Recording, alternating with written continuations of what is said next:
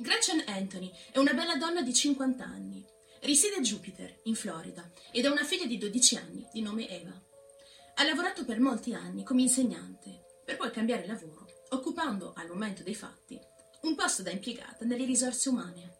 Adora lo sport, in particolare adora fare yoga. È una donna sorridente, altruista e positiva. Dopo aver divorziato dal padre della figlia, Eva, incontra un uomo di nome David Anthony, con cui va a convivere pochi mesi dopo il loro primo incontro. David ha 44 anni ed è un coach di fitness.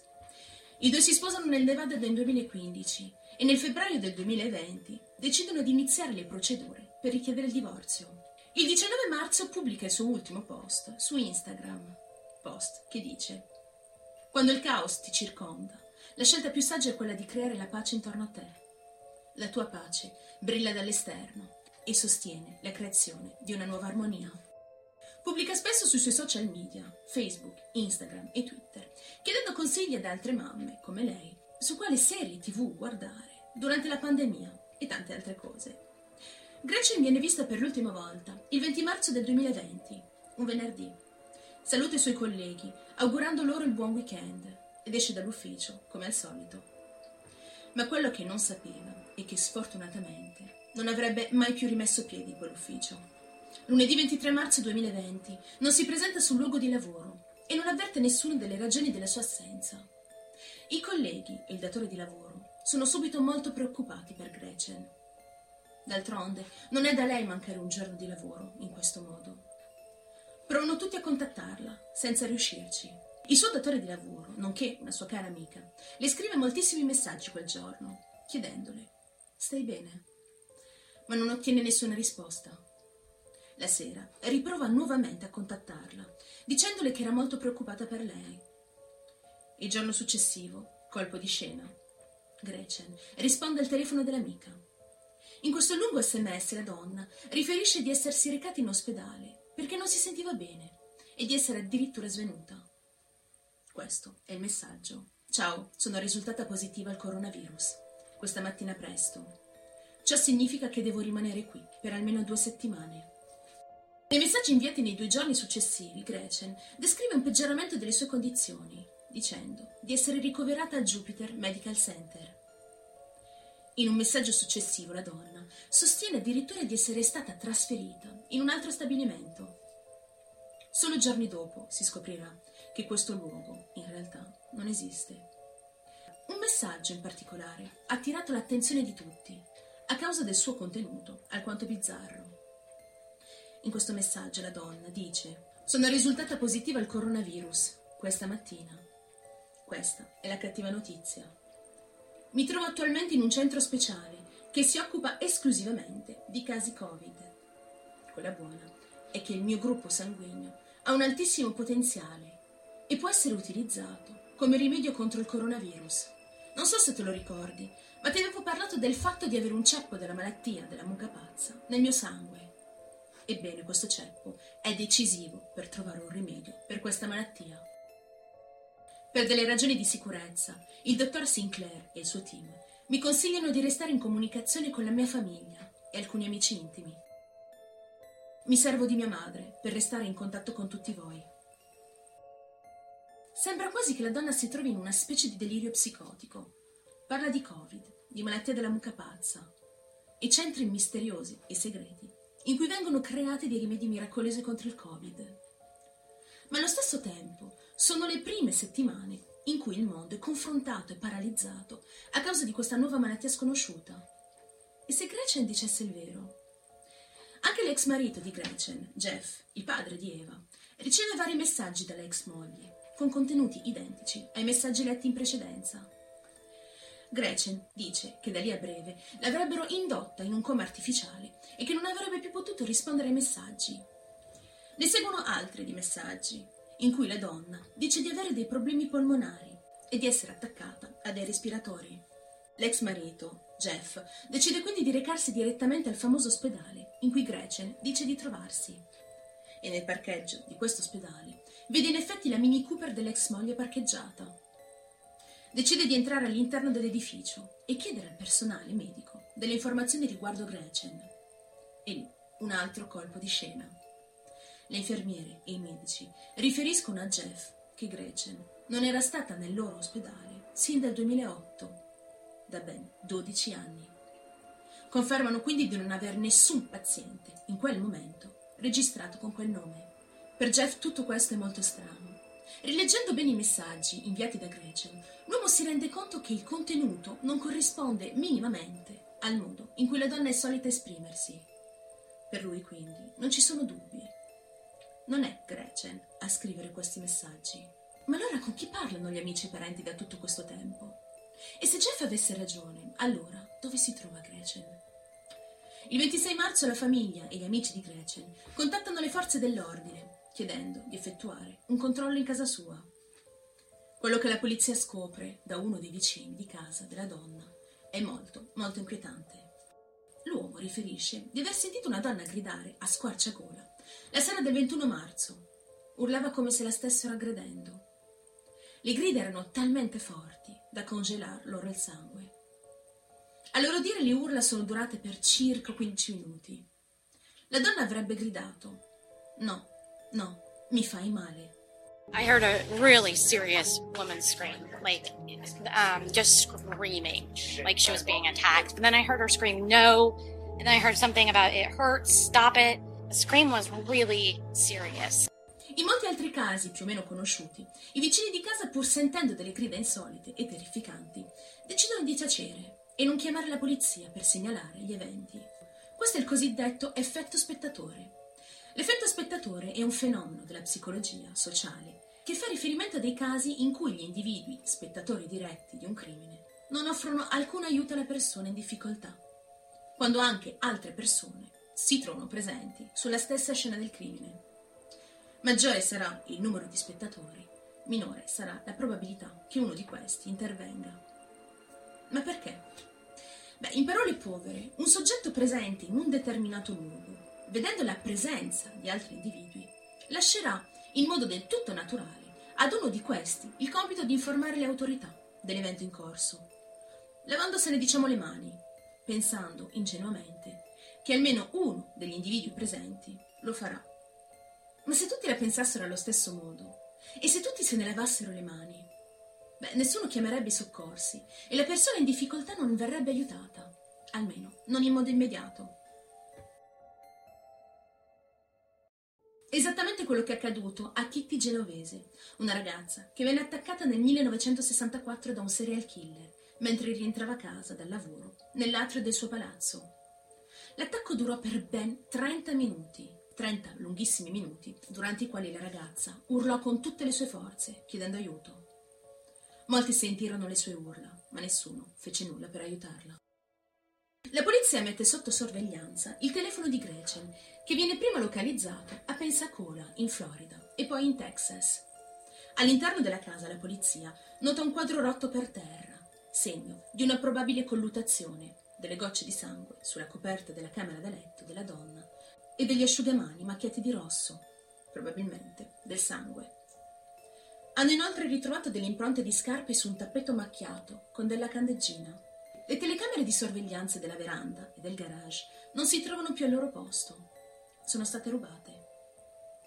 Nel frattempo il marito della donna, David Anthony, si trova anche lui a Pensacola, in Florida. L'uomo viene filmato da delle videocamere di sorveglianza vendere degli oggetti di valore appartenenti alla moglie Gretchen. Dopodiché l'uomo si reca in Texas, dove passa la notte in un hotel, prima di raggiungere il New Mexico. L'uomo e il telefono di Gretchen, quindi, vengono localizzati nelle stesse, identiche città, allo stesso tempo. David ha quindi con sé il telefono dell'ex moglie. Ma perché?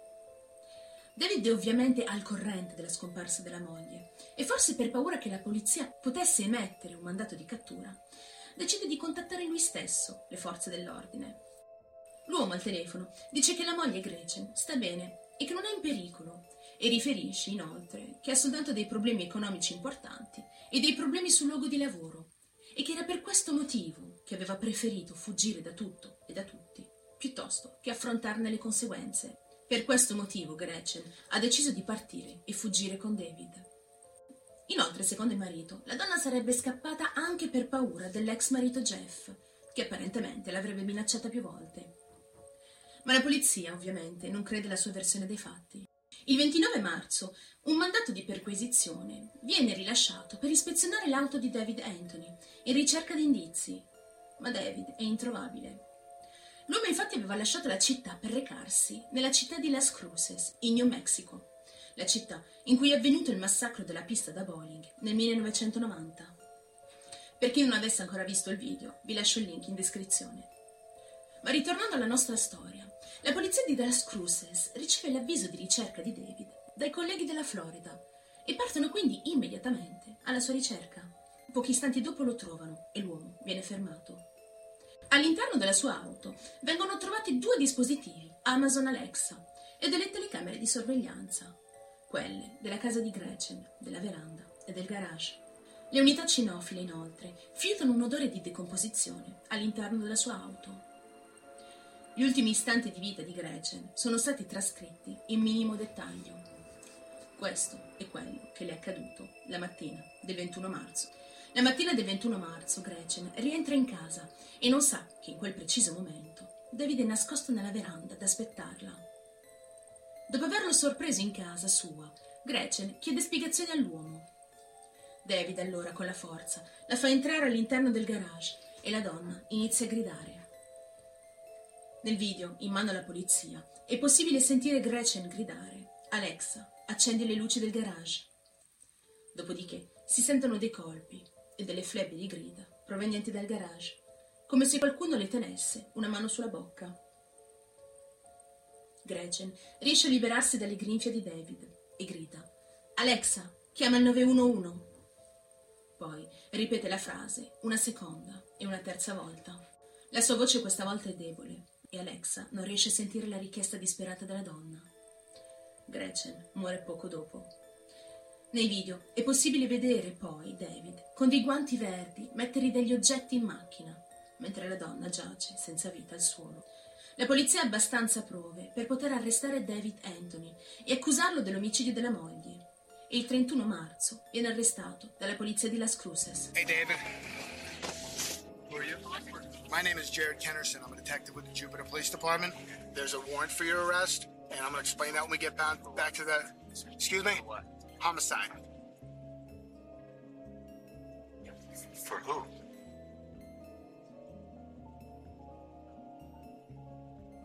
Who do you think? That's why I asked the question. We'll talk about it at the headquarters, okay? Okay. All right? David non dice nulla e non rivela dove ha nascosto il corpo di Gretchen. La figlia di Gretchen, Eva, manda un messaggio vocale a David supplicandolo di rivelare il luogo in cui la madre è nascosta. Ma l'uomo resta impassibile. Ed è solo dopo otto mesi di reclusione, durante il mese di dicembre del 2020, che David Anthony decide di confessare dove si trova il corpo di Gretchen, dopo aver stipulato un accordo con il procuratore. Il corpo si trova in un bosco ad appena 5 km di distanza dal domicilio della donna, di fronte ad una casa di riposo e sul bordo di una strada. Il corpo è avvolto in una coperta, la stessa che si vede nel video del garage della donna. Gretchen presenta sul corpo moltissime ferite da taglio, inflitte probabilmente da un coltello trovato all'interno della sua stessa cucina, a livello del collo e del torace. Gli sms sono stati evidentemente inviati da David alla famiglia e agli amici della donna. L'uomo, dopo averla uccisa, ha pensato di nascondere il tutto, facendola diventare una delle centinaia di vittime del Covid, anche se il suo piano non anche se, ad ogni modo, il suo piano non avrebbe potuto funzionare, perché non ci sarebbe stato un corpo da seppellire e l'ospedale aveva già confermato che la donna non era mai stata ricoverata per il Covid. Nelle settimane precedenti alla morte di Gretchen, David ha dei comportamenti violenti nei confronti della moglie e anche le colleghe di lavoro di lei lo avevano notato, dicendole di essere addirittura molto preoccupate della situazione.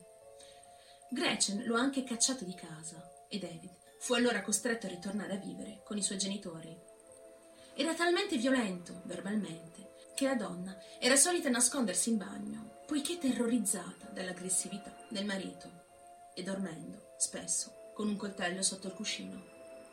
A causa del suo comportamento, l'uomo aveva perso di recente il suo posto di lavoro.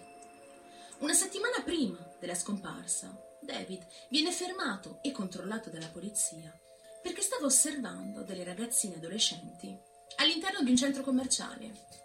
L'uomo ha mostrato immediatamente dei segni di rabbia nei confronti dei poliziotti.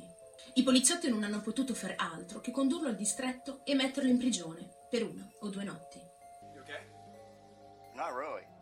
No, get No. down! I'm standing up. Get, My leg. Turn around. get out! Now! Get out! Get him. I got him at gunpoint. Get out of the car! What's he got? What's he got in his hand? Drop it! Drop it! Whatever it is, drop it! Drop it! Stop resisting me! Sir! Flat on your face! Out like an airplane! You have the right to remain silent. Anything you say can and will be used against you in the court of law. We're gonna stand up, all right? Sorry, you guys scared me. That's all. And I was scared you guys were gonna get, uh, like, that I was gonna run, so then I turned on, but it was hot, so I, I turned it back on. That's That hand, I got my glove. Bring your other hand back. È scoperto in seguito che l'uomo, da anni, soffre di fasi depressive e di disturbo bipolare e tutto quello che gli è accaduto le settimane precedenti all'omicidio, divorzio, il fatto di ritornare a vivere con i genitori, la perdita del suo lavoro, di certo non hanno aiutato la sua salute mentale, anche se ovviamente questo non lo giustificano minimamente. David Anthony, 44 anni, si dichiara colpevole per l'omicidio della moglie Gretchen Anthony e sconterà una pena detentiva di 38 anni dopo aver confessato i fatti. David dice in lacrime al tribunale, al giudice Kirk Volker, ho disonorato la mia famiglia e me ne vergogno. Non ci sono scuse per quello che ho fatto, sono un codardo. David verrà liberato nel 2058 all'età di 82 anni. Concludo questo video lasciando un messaggio a tutti voi. Se siete vittime di violenze domestiche o conoscete qualcuno che si trova in questa situazione, esistono moltissimi modi per chiedere aiuto. Potete rivolgervi direttamente al 112, il telefono rosa antiviolenza e anti-stalking 1522. Anche l'applicazione 1522 consente alle vittime di chattare direttamente con degli operatori e ricevere consigli immediati. Non isolatevi e non abbiate paura di denunciare prima che possa essere troppo tardi.